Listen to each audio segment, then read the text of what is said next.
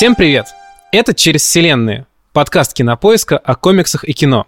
В этом подкасте мы обсуждаем экранизации комиксов и то, почему их стало так много, откуда они берутся, как комиксы и кино и сериалы влияют друг на друга. Меня зовут Иван Чернявский, я владелец магазина комиксов «Чук и Гик». А меня зовут Марат Шабаев, я кинокритик и ваш проводник через вселенную. В втором сезоне нашего подкаста, который начал выходить в 2021 году, мы э, выбрали общей темой людей из комикс-индустрии, авторов комиксов, которые оказали ключевое влияние не только на мир комиксов, но и на мир кино и мир сериалов. Каждом выпуске мы разбираем одного такого персонажа, обсуждаем его творческий путь, обсуждаем его приемы и то, как эти приемы проникают в кино и фильмы, может быть, даже не всегда связанные непосредственно с этим человеком. Нашим первым героем был Стэн Ли, человек, который придумал комикс-вселенную Марвел и таким образом заложил фундамент того, как строится индустрия развлечений в 21 веке. Во втором выпуске мы обсуждали Ална Мура, человека, который написал несколько общепризнанно гениальных комиксов, э, и почти все они превратились в общепризнанно спорные либо неудачные экранизации, и тем не менее современные истории и сценарии Голливуда очень сильно обязаны э, Алну Муру и его идеям. И наш сегодняшний герой развивает э, сложные отношения предыдущих персонажей э, с Голливудом. Стэн Ли очень хотел попасть в Голливуд и очень сильно пытался стать своим в мире телевизионного и киношного продакшена, но в большинстве случаев это сводилось к тому, что просто его имя стояло в титрах какого-то проекта, и он озвучил какую-то основную, может быть, магистральную идею, и все, больше никак не участвовал. Алан Мур демонстративно не хотел э, ничего иметь общего с киноиндустрией, хотя, как я вспомнил, мы не успели в э, прошлом выпуске нашего подкаста упомянуть, что Алан Мур сам снял художественный фильм недавно, но этот фильм не имеет никакого отношения к комиксам. А вот наш сегодняшний герой, американский автор комиксов Фрэнк Миллер, преуспел гораздо больше в определенном плане.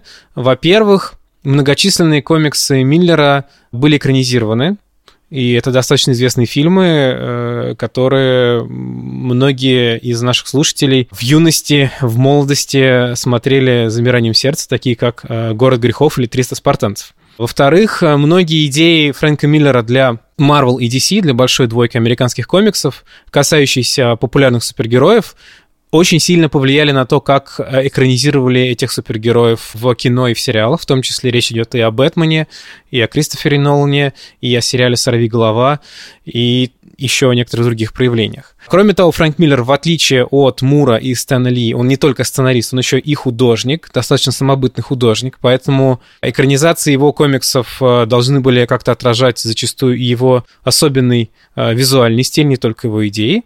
Ну и, наконец, у него, как и у Мура и у Ли, э, такие неоднозначные отношения с миром кино. Он был сценаристом некоторых фильмов, которые, я думаю, наши слушатели помнят уже из детства.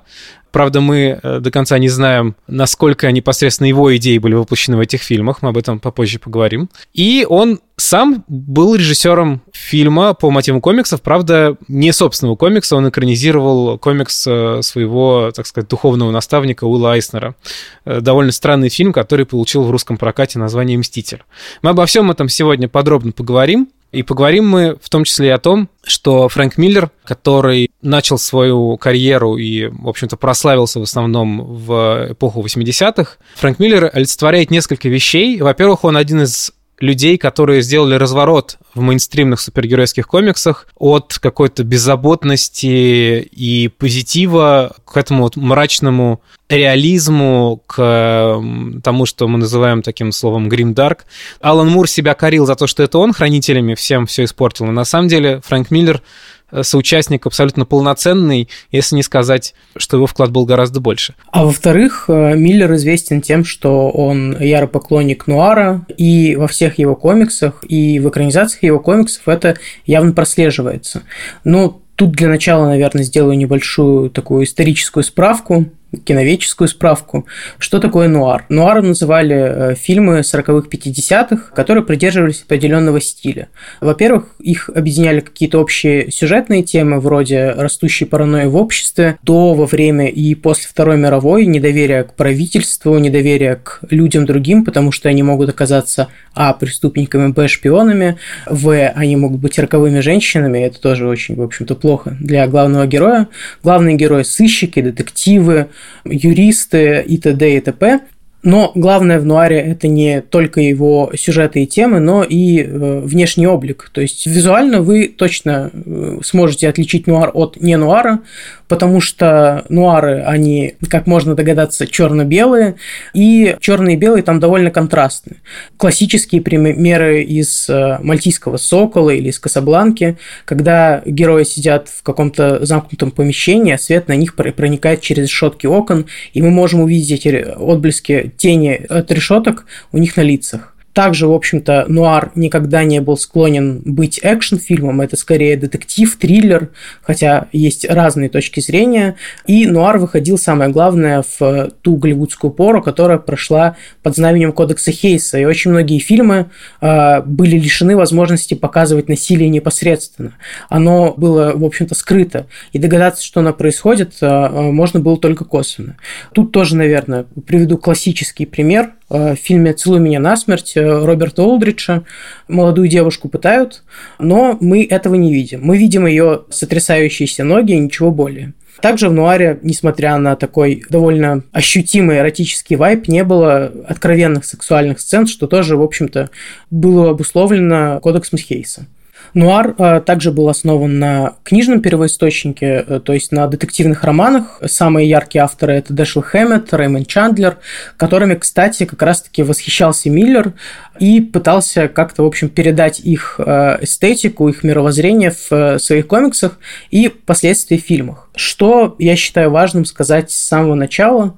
Для многих э, людей, которые родились в 80-е, 90-е и живут сейчас, смотрят кинокомиксы сейчас, читают комиксы сейчас, для них работа Миллера – это, в общем-то, и есть нуар – что, как мне кажется, не совсем верно, потому что Миллер скорее человек, который эксплуатирует стилистику.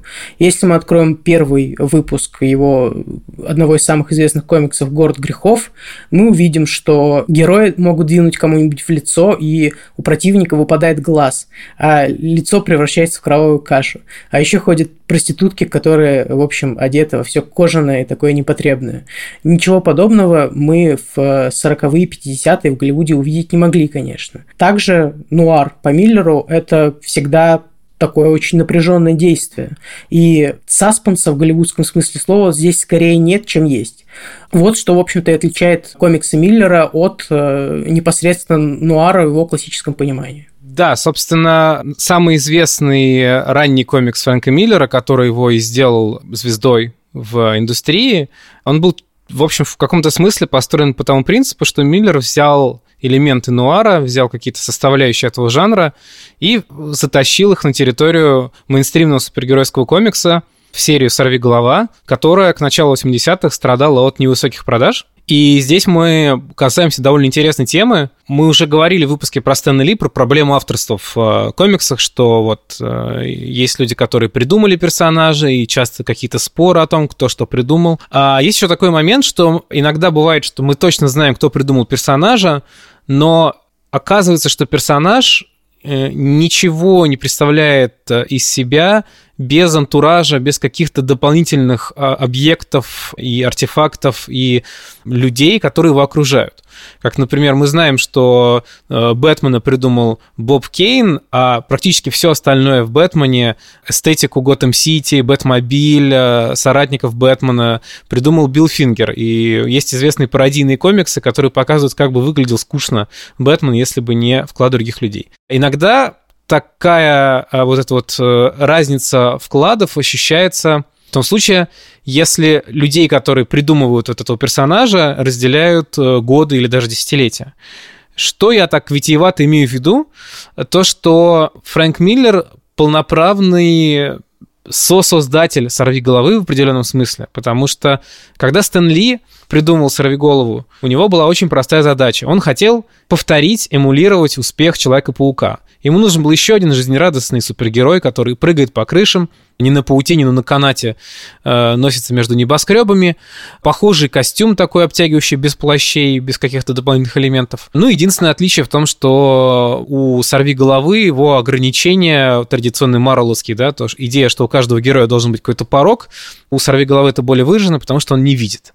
А у Человека-паука были просто внутренние терзания и бедность. Но «Сорви голова» воспринимался как такой недочеловек-паук, по продажам он отставал, к тому же он делил как бы город и такую уличную преступность Человеком-пауком, и, эм, в общем-то, конкурировать ему было тяжело. Фрэнк Миллер, которому дали более-менее полные бразды правления над серией в качестве сценариста, решил убрать э, вот эту вот безмятежность сорви головы, убрать шуточки, сделать его мрачным человеком, э, добавить ему походы в церковь, э, сделать Мэтта Мёрдока, альтер эго сорви головы, религиозным, ввести каких-то неоднозначных странных персонажей. Фрэнк Миллер придумал убийцу Электру, которая одновременно, значит, и соперница, и любовница сорви головы. Кроме того, Фрэнк Миллер, помимо нуара, что довольно сильно, мне кажется, обогатило его палитру, Фрэнк Миллер был большой поклонник манги, поэтому, мне кажется, он часто тащил в свои комиксы какие-то элементы э, японской культуры. В частности, именно Миллер решил, что врагами сорви головы будут, например, э, ниндзя. И таким образом тоже он повысил значимость аспекта того, что сорви голова мастер боевых искусств. Еще один пример это то, что Миллер придумал забрать из комиксов про Человека-паука одного второстепенного злодея и сделать его главным противником сорви головы и вывести их противостояние на какой-то психологический уровень, на такую битву разумов. Этим второстепенным противником был Уилсон Фиск, э, Кинг Пин, который достаточно рядовой гангстер был в галерее врагов Человека-паука. И Миллер в одиночку изменил отношение публики к сорви голове, причем довольно сильно. После него этого персонажа довольно долго даже не пытались сделать вообще веселым. То есть выросло целое поколение сценаристов, которые приходили уже, там, например, в конце 90-х и в начале нулевых работать в Марвел, и для них не было другого сорвиголовы, кроме Миллеровского. Среди этих людей был даже, например, режиссер Кевин Смит, и очень надолго Сорви голова, который, опять же, задумался как яркий, пестрый. У него первый костюм был вообще ярко-желтый, ярко-красный. Яркий, веселый персонаж надолго превратился в такого мрачного, замкнутого мужика. На этой волне Миллер э, поработал еще над несколькими э, комиксами про супергероев. Он очень много вложил э, идей в как раз в Электру, он э, работал над Росомахой в качестве художника, но тоже у него был определенный идеологический вклад, и, и тоже эта история связана с Японией.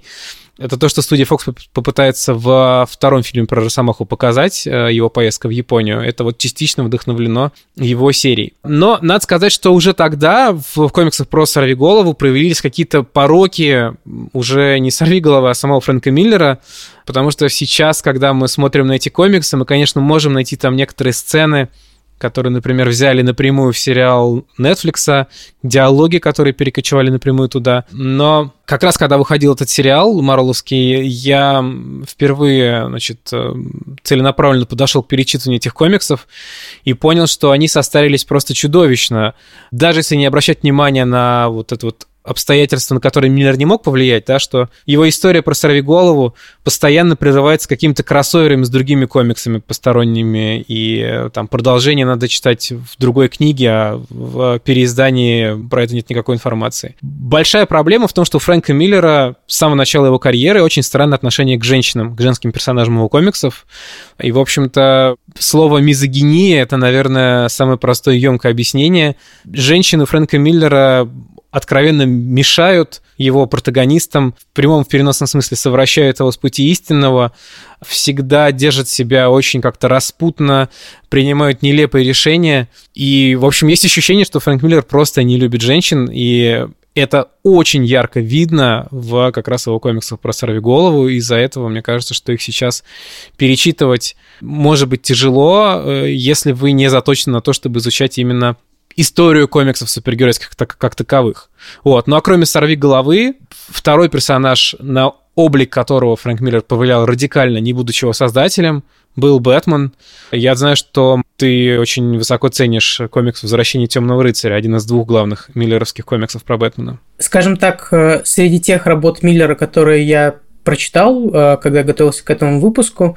Мне понравились э, некоторые комиксы про Сорви голову и про Бэтмена, включая вот, насколько я понимаю, первый его громкий комикс про Брюса Уэйна «Возвращение темного рыцаря». Мне, в общем-то, с самого начала показалось, что это довольно прикольный нуар, то есть э, действие разворачивается в Готэм-Сити, который прям изнывает от жары, э, все там буквально плавится, включая кукуха Бэтмена.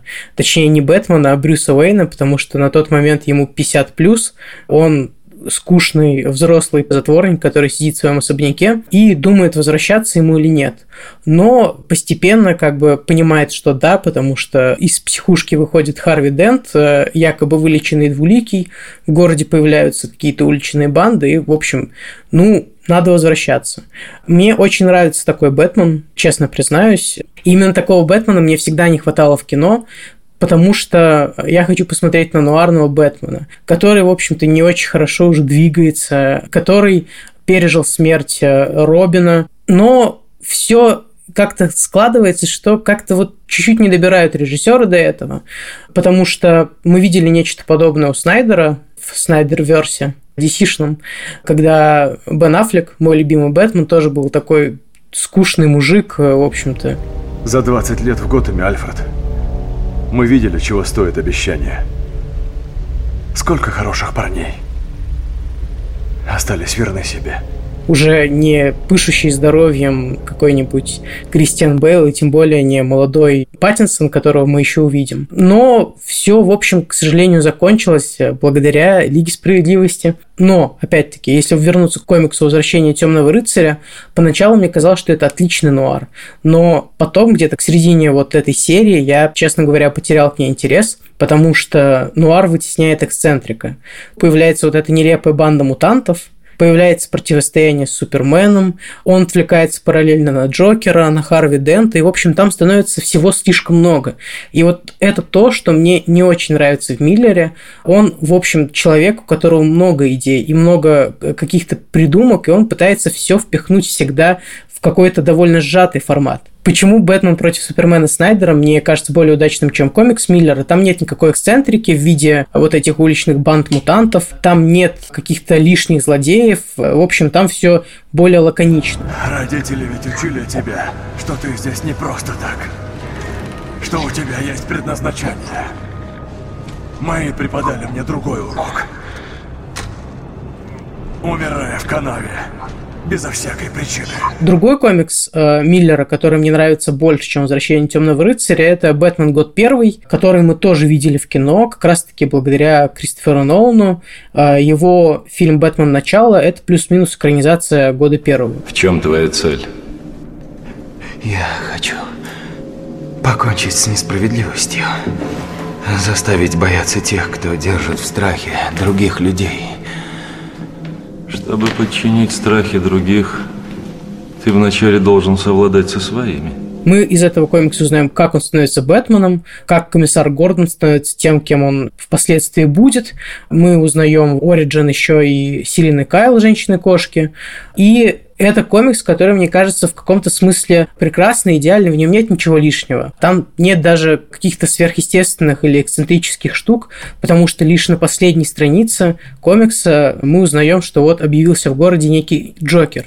Ну, в общем-то, если вы смотрели финал Бэтмена начала Нолана, он заканчивается ровно тем же. Нужна ваша помощь. Двойное убийство, вооруженный грабеж и, кстати, у него склонность к трюкам, как у вас. Оставляет визитки. Джокер. Я так понимаю, что тебе нравится то, что в годе первом нет эксцентрики, при этом Нолан, получается, ее добавил, потому что в годе первом нету Рассальгуля, всех этих психоделических злодеев, типа Пугала и так далее. Ну, я небольшой фанат Нолановской трилогии, тут как бы надо оговориться. А, во-первых, мне не кажется, что у него эксцентрика была прям эксцентрика-эксцентрика, то есть э, э, меня никак не, не смутило, что было в, ни в одном из его фильмов, э, но мне кажется, что просто Нолан делает нуар очень скучным. Там нет никакого саспенса, у нас от нуара только плюс-минус разочарованный герой, э, который разочарован в каждом фильме чем-то, кем-то, почему-то. И, в общем, ряд не очень интересных злодеев. Там как-то потерялись вот эти параноидальные мотивы. Единственное, разве что я что-то такое припоминаю в, во втором, по-моему, фильме, когда Альфред устанавливает систему слежки за всем городом. Вот это был, был вполне нуарный ход, а так-то, ну, мне кажется, конечно, Нолану до нуара очень далеко. Да, действительно, «Возвращение темного рыцаря» и «Год первый», но у них есть прямые экранизации в виде полнометражных мультфильмов, но как бы вот в косвенном виде они были интерпретированы э, Голливудом вот так. Причем я подозреваю, что год первый э, и в грядущем фильме про Бэтмена тоже будут каким-то образом вспоминать и переосмысливать. У этих комиксов есть довольно важная роль. Они повлияли очень сильно на подход издательства DC и вообще подход американских издателей – на то, как э, нужно издавать, придумывать и продавать комиксы про их устоявшихся супергероев. Потому что оба этих комикса прерывали сюжет какой-то длинной серии э, комиксов про Бэтмена, и на несколько месяцев э, эту серию отдавали Фрэнку Миллеру, чтобы он рассказал вот эту свою историю короткую. Да, это обе... Э, и год первый «Возвращение темного рыцаря» — это такие относительно небольшие законченные истории. И в какой-то момент оказалось, что вот именно эти законченные истории — это то, чего жаждет новая аудитория супергеройских комиксов, которая в том числе, может быть, и после фильма хочет что-то прочитать. И вот эти вот любимые продавцами, журналистами рекомендательные списки очень просто составлять, когда у тебя есть какой-то корпус, комплекс э, законченных отдельных сюжетов, про Бэтмена, и ты не говоришь новому читателю, что ему нужно прочитать девятитомную книжку, чтобы понять другую восьмитомную книжку один из столпов большого финансового успеха Бэтмена как персонажа э, комиксного в том, что про него есть некоторое количество вот этих вот отдельных историй. Вы можете их читать в любом порядке. Они друг с другом, по сути, никак не связаны. Это разные эпизоды из жизни Бэтмена. Год первый, Возвращение Темного рыцаря. Фрэнка Миллера, убийственная шутка Алана Мура, Долгий Хэллоуин, Джеффа Лойба и так далее. То есть все эти комиксы в исторической перспективе по продажам обгоняют очень сильно любую современную серию Бэтмена. Э, потому что они идеально подходят для казуального читателя. Вот вам нравится Бэтмен, вы не против комиксов, э, вы не будете покупать там э, девятитомную серию Бэтмен New 52, например, да, в этом сложно разобраться, и на это нужно тратить много времени и ресурсов. Несколько отдельных книг, и все, и вы вполне себе увидели героя там или на заре его деятельности, или в разгар его деятельности, или там на закате, да, как «Возвращение темного рыцаря». И прикол большой в том, что даже самим DC это повторить практически не удалось. То есть, например, про Супермена такого комплекса историй нет. А, есть несколько ключевых комиксов про Супермена, которые вы можете увидеть в каких-то рекомендательных списках, но они все, как правило, на одну и ту же тему. Они все про зарождение Супермена первого его года. Э, не удалось это сделать и Марвел, потому что, например, такие персонажи, как Мстители или Человек-паук, это персонажи дико сериальные, и если человек приходит в магазин и говорит, я хочу какой-нибудь крутой комикс про Человека-паука или Мстителей, но чтобы была одиночная история, то мы, как правило, продавцы впадаем в ступор, потому что последние годы почти все комиксы про Мстителей — это какие-то длинные саги, которые надо реально читать от начала до конца 5 лет, э, чтобы потом понять замысел автора и перечитать заново еще раз, уже зная этот замысел и так далее. Э, и поэтому «Возвращение темного рыцаря», «Убийственная шутка», «Год первый» и так далее, они все уже такие бестселлеры, лангселлеры, немножко даже навесшие на зубах. И Фрэнк Миллер ключевой человек для вот этой трансформации рынка комиксов. Даже Например, сейчас DC на новое поколение читателей, на подростков, на вот этих вот young adults, так называемых, да, вчерашних подростков, когда она ориентируется, она делает комиксы сразу в формате книги. У них есть отдельное подразделение, немножко странное, которое выпускает подростковые комиксы с какими-то новыми интерпретациями своих персонажей. Э, эти интерпретации, как правило, затрагивают какие-то социальные темы современные. И вот эти штуки сразу выходят в формате книг, и они не имеют, как правило, продолжения. И это все, как ни странно, это все наследие тоже идей Фрэнка Миллера. Он, например, после вот этого успешного захода на «Сорви голову», он написал несколько таких законченных отдельных комиксов про этого персонажа, которые тоже часто очень упоминаются, как, э, например, э, в топе лучших комиксов Marvel. Это «Сорви голова. Человек без страха», Origin «Сорви головы», на котором основан первый сезон сериала Netflix, и «Сорви голова. Заново рожденный», такой глобальный большой сюжет про Э, разрушение психики сорви головы. Элементы этого сюжета взяли уже в второй и третий сезоны телесериала, но так частично. И тоже эти комиксы выигрывают за счет своего, своей лаконичности, да, некоторые. Они выиграют у многотомного издания там, полного собрания сочинений Фрэнка Миллера на сорви голове, который, в общем-то, требует и денег, и времени. Это инвестиция. Но дополнительный прикол в том, что у самого Фрэнка Миллера не получилось, повторить эту идею. Я имею в виду то, что вот мы говорили в прошлом выпуске, что DC, они много раз пытались с Аланом Муром договориться, чтобы каким-то образом хранителей превратить да, в более дойную корову, чтобы было больше одной книги. С Аланом Муром договориться не получилось, и они вернулись к этой теме, э, там, когда сменилось руководство компании, стало чуть менее принципиальным, и другие люди начали доделывать, да, приквелы хранителей, кроссовер хранителей с Бэтменом и так далее. У DC тоже портились отношения с Фрэнком Миллером. Мы уже почти до этого дошли момента в обсуждении его биографии. Ему очень не понравилось, когда DC попробовали ввести возрастные рейтинги в своих комиксах. Он решил, что это давление на его свободу. И на время с ними разорвал отношения, но потом вернулся. И DC получилось э, у издательства то, что не получилось с хранителями. Они смогли сделать возвращение Темного рыцаря брендом и убедили Миллера сделать несколько сиквелов. Но, к сожалению, вот, видимо, произошло то, чего боялся Алан Мур. Э, все эти сиквелы очень сильно уступают возвращению Темного рыцаря. Видно, что они просто эксплуатируют внешнюю эстетику героев пенсионного возраста и вот этого такого недокиберпанковского будущего в духе 80-х.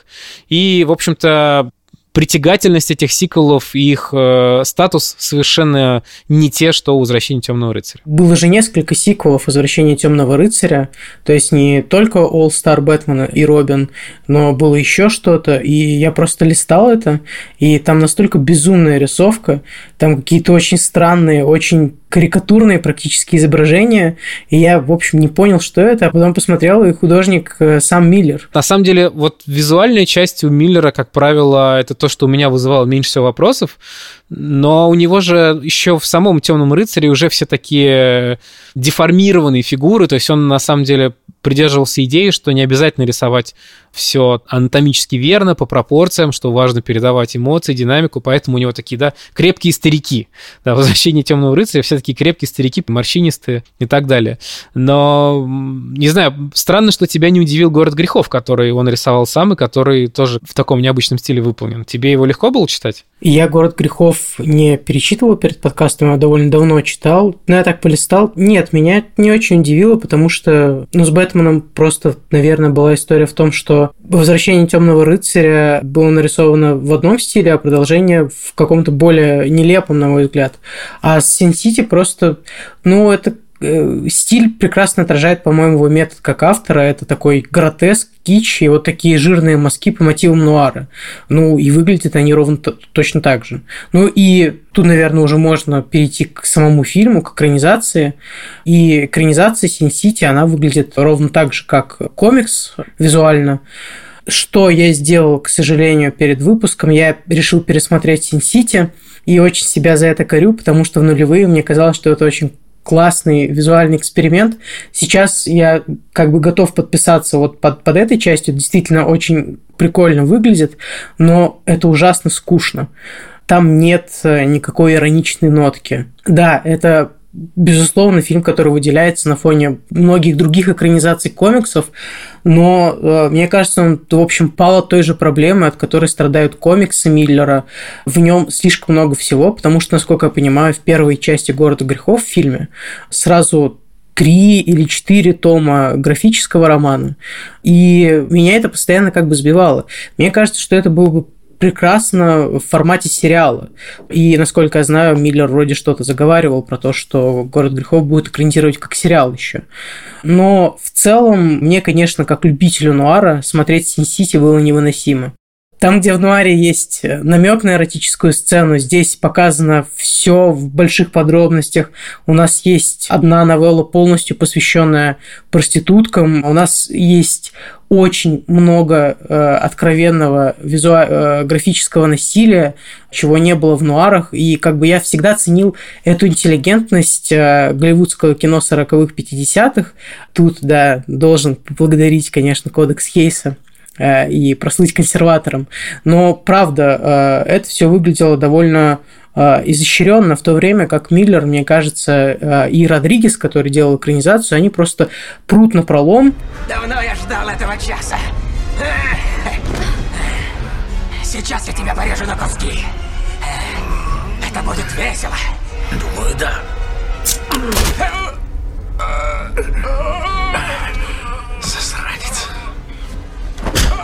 Я могу понять, например, почему э, фильм «Син Сити» выглядит ровно так, э, как он выглядит.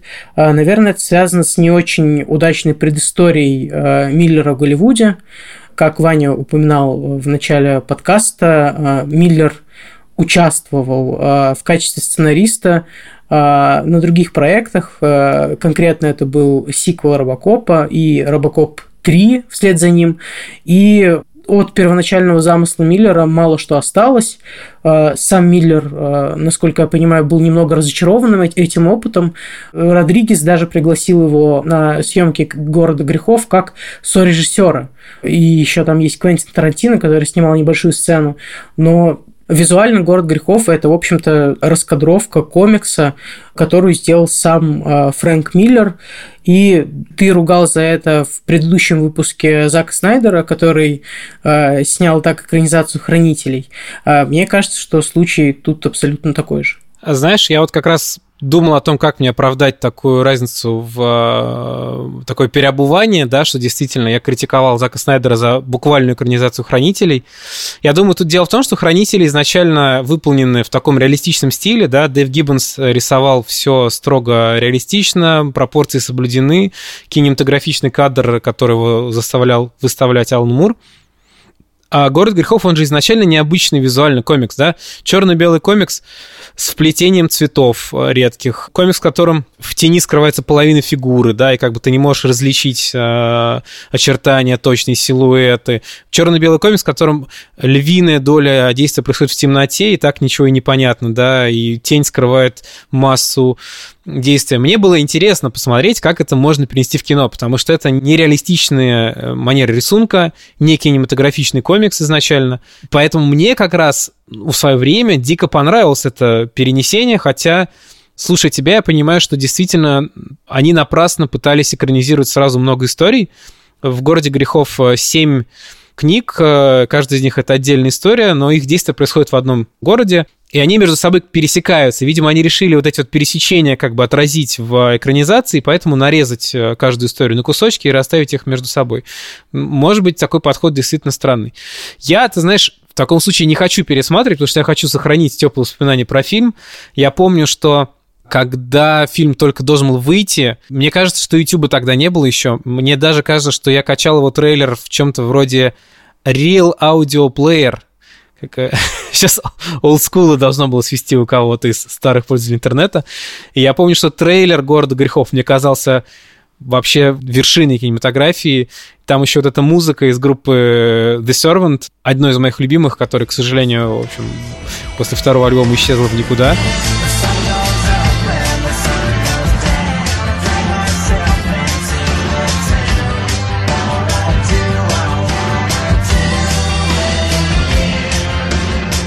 Видишь, как получается, я с фильмами по Фрэнку Миллеру столкнулся раньше, чем с э, какими-то его комиксами. И допускаю, что люди, которые того же «Сорви голову» читали или там «All Star Batman Робин», у них такие же теплые воспоминания, и они не хотят возвращаться в этот мир и проводить ревизию.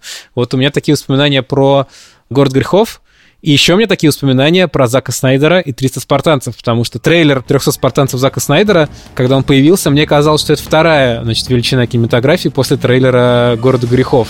По-моему, он был под Nine Inch Nails, и мне казалось, что я сейчас увижу что-то запредельное, И я испытываю к этому фильму смешанные чувства, потому что он притупил мою бдительность, потому что после него я и миллионы других людей доверили Заку Снайдеру снимать фильмы по комиксам. Э, как ты 300 спартанцев сейчас оцениваешь, кстати? 300 спартанцев я тоже пересмотрел. И, ну, честно говоря, мне не было скучно, как во время просмотра «Город грехов». А, мне кажется, фильм вполне как бы конгениальный комиксу. Он довольно минималистичный. А, комикс, если кто не читал, он довольно красивый, слов там не очень много, а, и картинки там такие большие на разворот. Не на разворот, тот комикс, он в формате альбома сделан как ты берешь книгу, переворачиваешь ее на бок, получается такой широкий альбом, поэтому его была всегда большая боль пихнуть куда-нибудь на полку, потому что он из обычной полки выпирает. Ну да, он очень красивый, действительно. К сожалению, да, фильм, фильм «300 спартанцев» ниоткуда не выпирает, но э, он выглядит довольно э, симпатично, и сейчас э, тут есть такая интересная рамка, потому что комикс, как я понимаю, был вдохновлен Пеплумом, 300 спартанцев, э, голливудским фильмом 60-х, а потом, собственно, Снайдер снял такой современный Пеплум, который интересно, кстати, в паре с Гладиатором смотреть, где э, дикий драматизм и очень скучно, и фильм Зака Снайдера. Фильм сейчас выглядит нормально у Снайдера, Хотя с ним есть небольшие проблемы, которые были, насколько я понимаю, с оригинальным комиксом. Это вот опять разговор упирается в личность самого Миллера, потому что Ксеркс в фильме это, в общем-то, такой квир-герой. Очевидно, что он э, выглядит намеренно женоподобным по сравнению с бородатыми, э, хмурыми, мускулистыми спартанцами, которые, в общем-то, пошли помирать, а Ксеркс такой жеманный правитель мира. Ну, в общем, немножко кринжово сейчас на это смотреть, э, но я открыл комикс, он там точно такой же, скажем так, квирный. И маскулинность такая в фильме очень токсичная. По-моему, как раз-таки мой друг Алан Мур этот комикс э, и Миллера сильно ругал, потому что спартанцы отзываются о э, своих противниках как о гомосексуалах, э, в то время как как бы сами спартанцы были не чужды.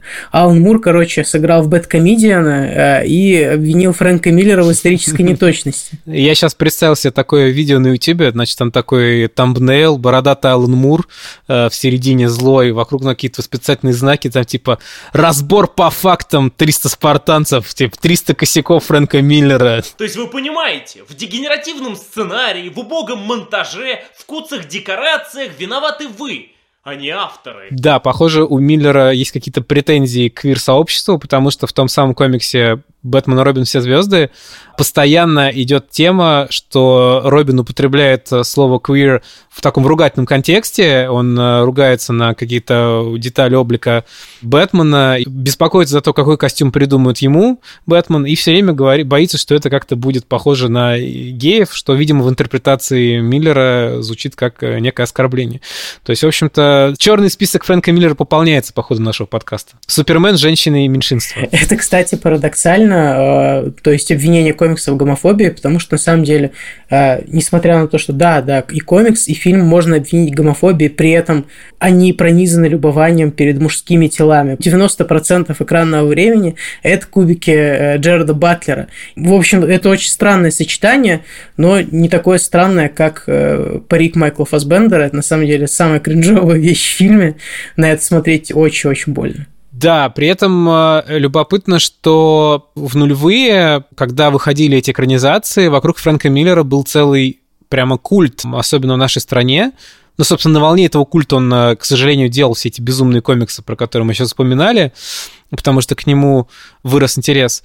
Но при этом этот культ моментально куда-то делся. Потому что, я не знаю, помнишь ты или нет, первый том «Город грехов», он выходил в России в переводе «Гоблина» вообще. Там прям на обложке была такая плашка с лицом Пучкова, значит, э, это, так, это было время, когда Гоблин был таким знаком, как Бэткомедиан сейчас, то есть э, мы ставим лицо Гоблина, бренд Гоблина и продаем все моментально. Я тебе даже больше скажу, у меня довольно много одноклассников, я в то время ходил в школу, они покупали комикс «Город грехов», потому что там была плашка переведено Гоблином. Это был определенный знак качества, и на него люди велись. Да, а при этом, значит, я помню, что когда, собственно, наш магазин начинался в 2010 году и последующие годы, э, потом «Город грехов» издали на русском полностью, и на него был очень большой спрос. Он был долго очень э, популярным произведением, при этом читателям было тяжело, потому что там семь книг, и их все собрать одновременно было, как правило, тяжело, приходилось по частям и так далее. А потом, после того, как на русском языке вышло 300 спартанцев, к Миллеру моментально интерес куда-то растворился.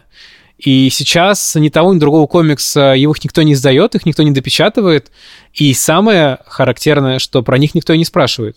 Есть какие-то комиксы, которые в начале десятых, в конце нулевых издавали на русском языке, чуть-чуть опередив вот этот вот зародившийся спрос большой покупательский, зародившуюся инфраструктуру комикс-рынка, и их сейчас переиздают заново. А Фрэнка Миллера как будто бы забыли. То есть единственное произведение, которое оказались проверены временем на российском рынке, это вот как раз «Возвращение темного рыцаря» год первый. Его Росомаха, который он делал в соавторстве с Крисом Клэрмонтом, дико провалился по продажам, и когда сам Крис Клэрмонт приезжал в Москву, у огромное количество людей смогли у него получить автограф, потому что Росомаха в этот момент, вот эта мини-серия продавалась с огромными скидками, практически за бесценок, и если сравнить с тем, сколько надо заплатить за автограф Клэрмонта или другого сценариста в э, Америке, это была очень выгодная сделка. А «Сорви голова» Фрэнка Миллера, например, с большим очень шумом полное издание из трех книг э, анонсировалось на русском языке, но уже на второй книге стало понятно, что аудитория дико маленькая, и на третью книгу пришлось открывать краудфандинг, потому что иначе ее издать было невозможно. И это очень странная деталь, что если мы с тобой пытаемся осмыслять и делать какие-то выводы, э, можно сделать вывод, что Фрэнк Миллер в очень большой степени дитя своего времени. Потому что я когда узнал, что он был причастен к фильму «Рубакоп», у меня прямо щелкнуло в голове, что реально «Возвращение темного рыцаря», оно очень похоже на то, как я помню фильм «Робот полицейский». Там же еще эти вставки какие-то телевизионные, которыми славен Рыбакоп. Мир практически тот же самый. То есть вот эти вот мутанты, которые тебя удивили, это, в общем, те же самые уличные банды из Рыбакопа. Наверное, ты думаешь, что я не очень хороший парень, да? Я думаю, что ты мразь.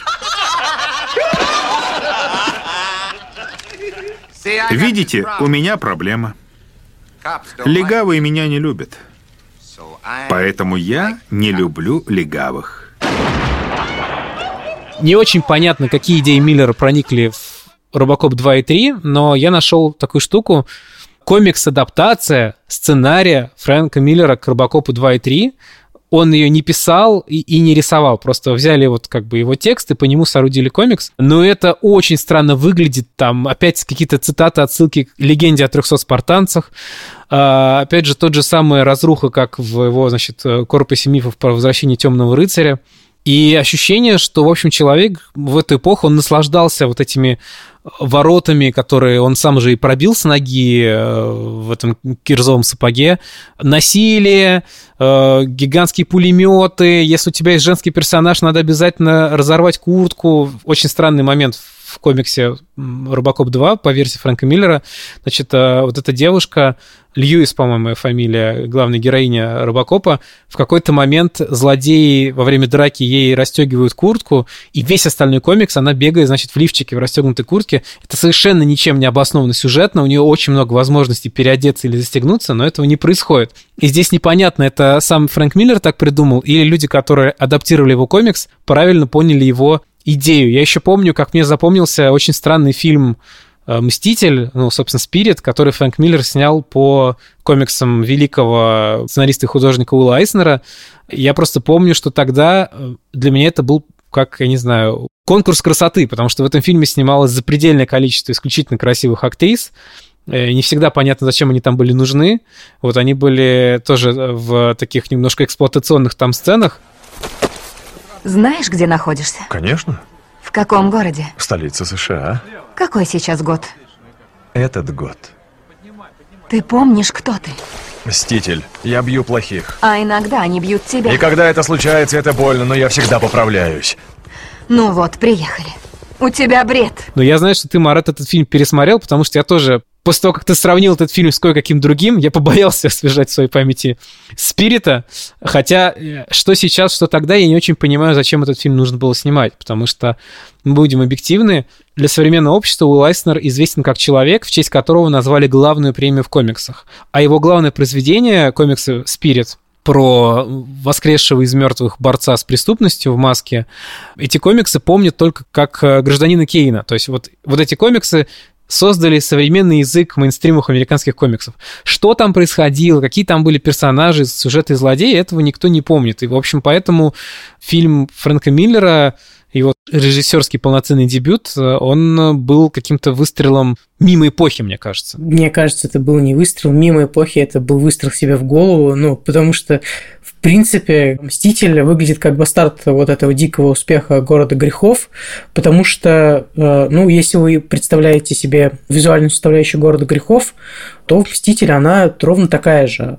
Они не очень сильно отличаются, и тут есть как раз-таки вопрос, потому что комикс Айснера выходил в 40-е и 50-е, то есть, кстати, тоже эпоха нуара, но э, он не был нарисован в стиле города грехов Миллера, а фильм э, выполнен в этом стиле. Я бы не сказал, что у Спирита прям такая какая-то уникальная визуальная эстетика, в том-то и дело. Мне кажется, что на визуальный облик этого фильма больше повлиял фильм э, «Город грехов», как бы, чем какие-либо комиксы. То есть он насмотрелся, как работает и снимает Родригес, и решил повторить. Да, тут получается, что э, Миллер экранизирует любимый комикс своего детства, но при этом как бы крадет э, оболочку у самого себя в интерпретации Родригеса. Это выглядит дико несовременно на момент создания. Фильм вышел в 2008 году.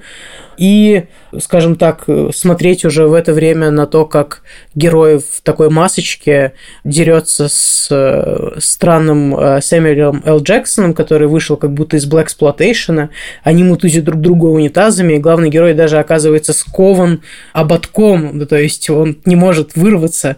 А, и вообще это как бы выглядит довольно странно, и у меня э, случилось небольшое киновеческое открытие, назовем это так, потому что когда я смотрел этот фильм, Сэмюэл Джексона и его помощница, которая играет Скарлетт Йоханссон, в какой-то момент э, активно носит нацистскую форму. И я подумал, черт возьми, Миллер сделал свою версию Гитлер Капута в Голливуде. Более того, они даже вышли в один год. То есть можно сказать, что вот щелкнуло в двух разных частях света, и у нас появились два очень безбожных фильма. Смотреть их очень трудно, но они, в общем-то, что-то нам говорят об этом времени, о диком разгуле комедий в нулевые и о диком разгуле супергероики в нулевые. Даже Скарлетт Йоханссон и Анна Семенович, они в нацистской форме, как бы, ну, разве что, да, афроамериканцев Гитлер Капути не было.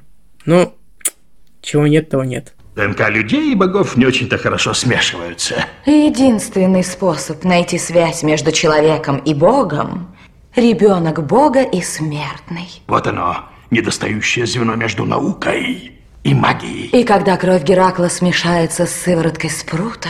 Я стану богом! Чем-то в этом роде. Да, на самом деле здесь надо справедливости ради сказать такую вещь. Я упомянул момент, когда Фрэнк Миллер говорил, что он сожалеет о некоторых своих высказываниях и о некоторых своих, видимо, творческих решениях, мотивирует это тем, что у него был мрачный период в жизни.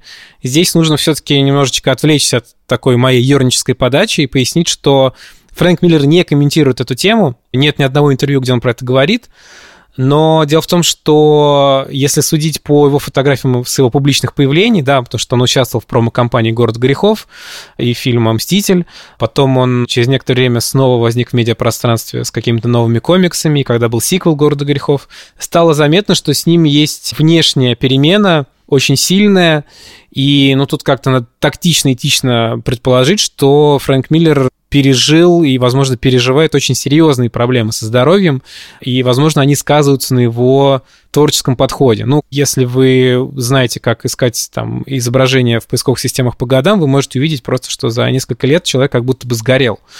Вот. Э, можно предположить, какая у него болезнь, но вот он сам эту тему игнорирует. Да, но тут, наверное, не стоит прям совсем э, заставлять э, чувствовать и нас с тобой, и слушателей какой-то стыд за то, что мы так измываемся над Миллером весь выпуск, как будто ругаем его за что-то, потому что после этого Миллер стал выглядеть намного лучше через какое-то время.